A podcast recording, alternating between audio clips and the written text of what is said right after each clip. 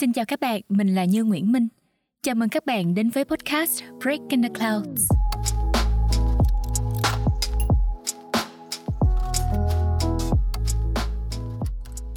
Như là một người giỏi đối phó. À, nói cách khác thì Như giỏi hoàn thành tốt những cái công việc đòi hỏi thời gian ngắn. Có thể nói Như là người nước tới chân mới nhảy, nhưng mà nhảy nhanh và đạt kết quả tốt. À, đây là cách mà Như hoàn thành nhiều dự án và những cái công việc tự do của mình. Đồng thời thì cũng là cái cách mà ngụy trang là mình là người có kỷ luật, vì Như vẫn thường đúng hẹn. Nhưng mà Như nhận ra là đúng hẹn không có nghĩa là sống có kế hoạch và có kỷ luật. Trong thâm tâm Như biết như vậy. Ở thời điểm hiện tại thì Như đang nỗ lực để mà sống có kỷ luật thật sự. Thì chỉ gần đây thôi Như mới bắt đầu tự đặt câu hỏi là một tiếng sau, ngày mai, tuần sau, mình sẽ làm gì? Việc này không có tiền lệ. Tại vì trước đây á, khi mà nhận thức được bản thân là người trì hoãn, đôi lúc cũng vì áp lực xã hội, Như cũng tìm cách sắp xếp cuộc sống nhưng mà không có thành. Thường thì Như thích làm gì thì Như làm cái đó, hoặc là Như sợ không làm kịp cái gì thì Như mới làm cái đó. Vậy thì cái lý do gì để mà một người không thích có kế hoạch lại bắt đầu học quản lý thời gian, sắp xếp lịch trình và học xây dựng thói quen?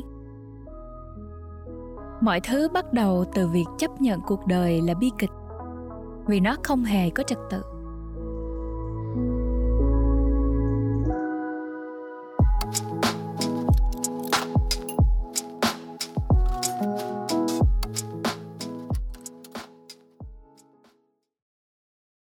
Để làm rõ hơn về cái suy nghĩ là cuộc đời là bi kịch và vì sao nó liên quan tới cái sự thay đổi trong cái tư duy xây dựng thói quen của Như á, thì Như muốn chia sẻ là Như thường có hàng loạt những cái câu hỏi về cuộc sống và nó chi phối những cái tư duy của Như rất là nhiều.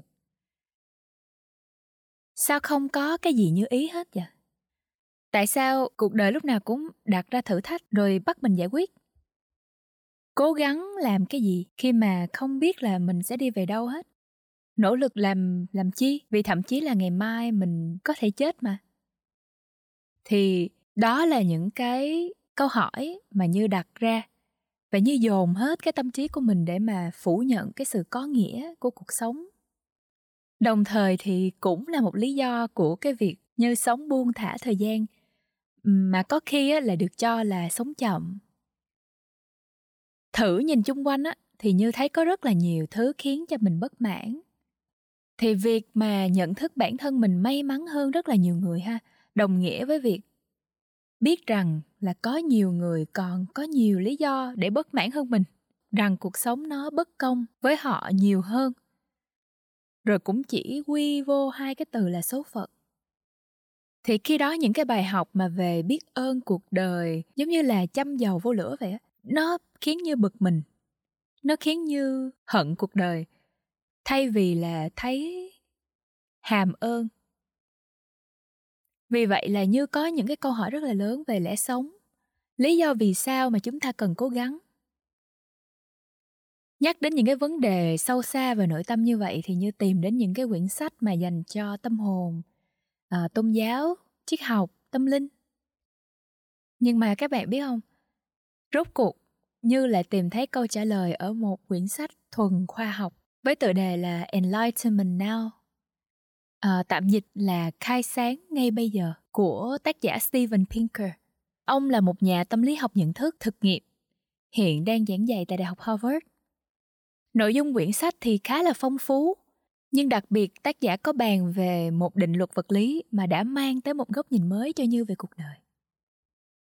Nếu như mà các bạn đã từng nghe đến định luật Murphy thì bạn đã hiểu được một phần nhiệt động lượng học mà Steven Pinker nhắc đến. Định luật Murphy nó phát biểu là bất cứ cái gì mà có thể trở nên tồi tệ thì sẽ trở nên tồi tệ. Anything can go wrong, will go wrong. Nói cách khác thì nó hàm ý là cuộc đời không bao giờ diễn ra như ý mình. Định luật Murphy có liên quan mật thiết đến một lý thuyết chi phối cuộc đời chúng ta chính là nhiệt động lực học, hay còn gọi là định luật Entropy.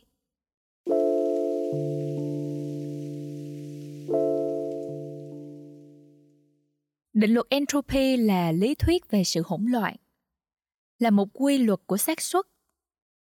Thì bây giờ để mà các bạn hiểu hơn về cái lý thuyết này á, các bạn có thể hình dung là mình đổ ra bàn một cái bộ đồ chơi ghép hình. Về lý thuyết thì những cái mảnh ghép này có khả năng rơi đúng vào những cái vị trí thích hợp, những vị trí đẹp và tạo thành một cái bức tranh hoàn chỉnh. Nhưng mà thực tế điều này không bao giờ xảy ra. Lý do là vì cái xác suất để việc này thất bại á, nó áp đảo hoàn toàn cái khả năng thành công. Về bản chất thì khả năng một sự việc xảy ra theo chiều hướng hỗn loạn vượt xa cái khả năng nó hoạt động theo đúng cái trật tự ổn định. Thì khi mà giải thích cuộc sống bằng cái định luật Entropy á, các bạn sẽ thấy là nó làm khổ mình khá nhiều. À, một cái lý do quan trọng nằm ở cái nguyên lý thứ hai của định luật này, đó là Entropy nó không thể giảm. Sự hỗn loạn không thể giảm đi. Nó chỉ có thể tăng lên hoặc là giữ nguyên cái giá trị của nó. Khi mà các bạn thấy một cái viên đá nó dần tan ra, hoặc là cổng cái cổng vòm đá Azure Window ở Malta đổ sập xuống biển, hoặc là những cái đồ vật dần hư hỏng, hay là con người rồi sẽ già đi, rồi chết. Thì đó là những cái minh chứng mà không thể chối cãi của nguyên lý này. Sự thoái trào là xu hướng tất yếu của mọi thứ. Albert Einstein có từng phát biểu là nhiệt động lực học là lý thuyết vật lý duy nhất tổng quát trong khả năng ứng dụng và trong cơ sở lý thuyết của nó mà ông tin là sẽ không bao giờ bị lật đổ. Vậy thì cái ý nghĩa ở đâu?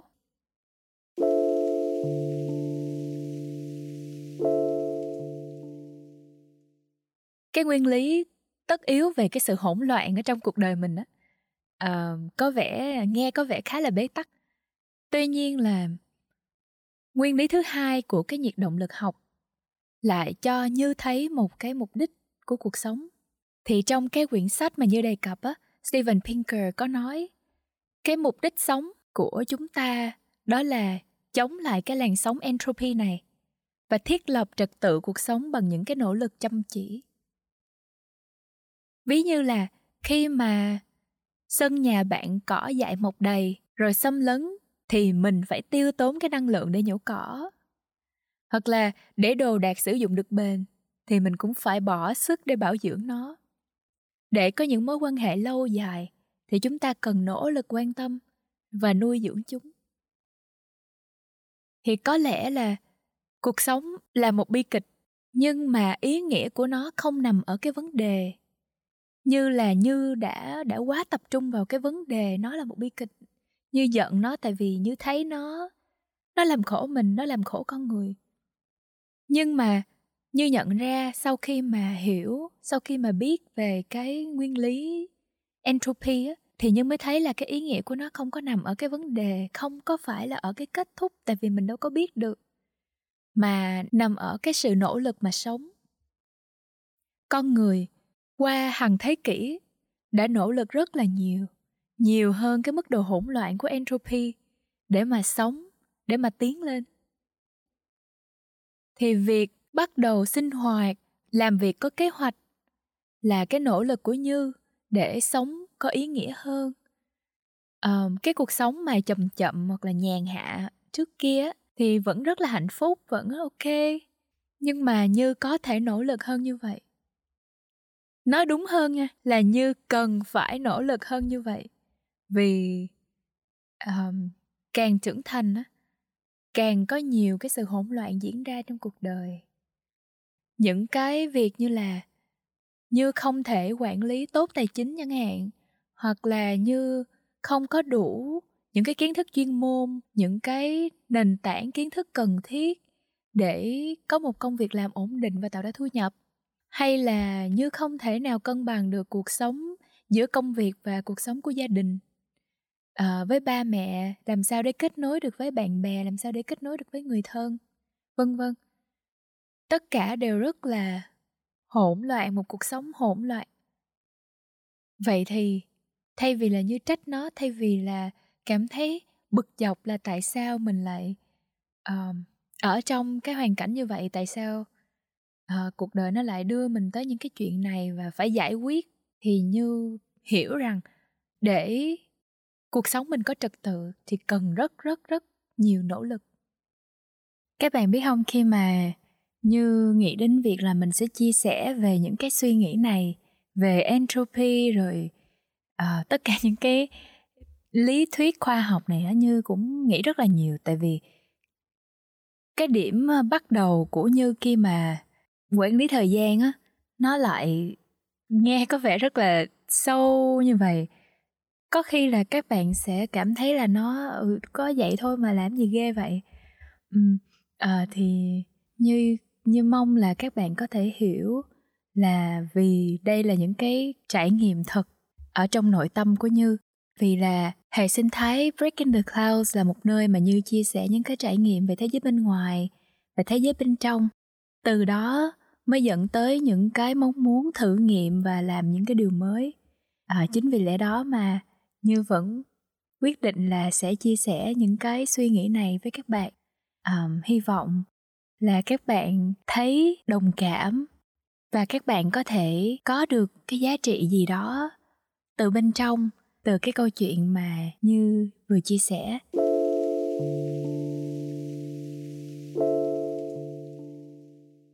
Vậy thì Như đang sắp xếp thời gian của mình ra sao? Bằng những cách nào? Thì mời các bạn đọc bài viết Sống có trật tự để tận hưởng từng phút giây mà Như đã đăng ở trên kênh breaking the clouds chấm net. Các bạn cũng đừng quên nhấn follow podcast Break in the Clouds tại những kênh nghe podcast và hãy đăng ký nhận email bài viết mới tại trang web breaking the clouds chấm net nhé. Xin cảm ơn và hẹn gặp lại các bạn. Bye bye!